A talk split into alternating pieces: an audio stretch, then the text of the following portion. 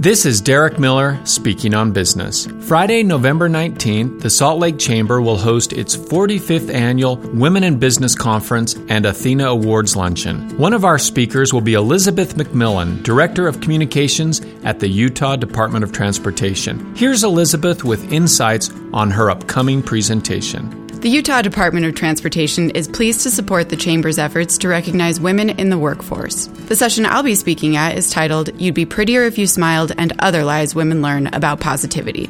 During the pandemic, women have been particularly hard hit. More left the workforce than men, and they've been slower to return, creating challenges for managers.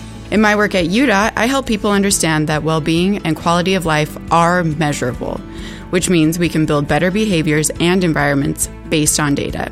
I have firsthand experience. When I was studying positive psychology during the most difficult years of my life, my husband was diagnosed with stage 4 cancer. I had to apply positive psychology strategies on myself, cultivating strengths, resilience, and rational optimism. I look forward to sharing more at the conference. The Utah Women in Business Conference and Athena Awards Luncheon is a leader in supporting women in business. If you're interested in attending, please visit the Salt Lake Chamber website. I'm Derek Miller with the Salt Lake Chamber, speaking on business.